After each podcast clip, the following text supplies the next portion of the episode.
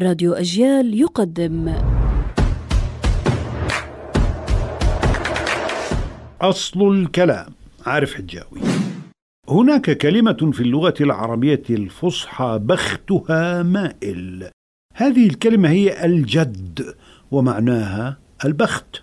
نحن هجرنا كلمة الجد الفصحى بهذا المعنى وأخذنا نقول نصيب. وأخذت الكلمة عنا اللغات الشرقية ونقول قسمة. وأخذت الكلمة عنا اللغات الأوروبية. أخذوها من الأتراك في الواقع. يقول لك الإنجليزي كيسمت وهو يعني قسمة ونصيب. وأخذنا كلمة الحظ وأخذنا كلمة البخت من اللغة الفارسية. آه قال المثل اللي ما إله بخت لا يتعب ولا يشقى. وقال بخت من دون البخوت أسود سواد العنكبوت.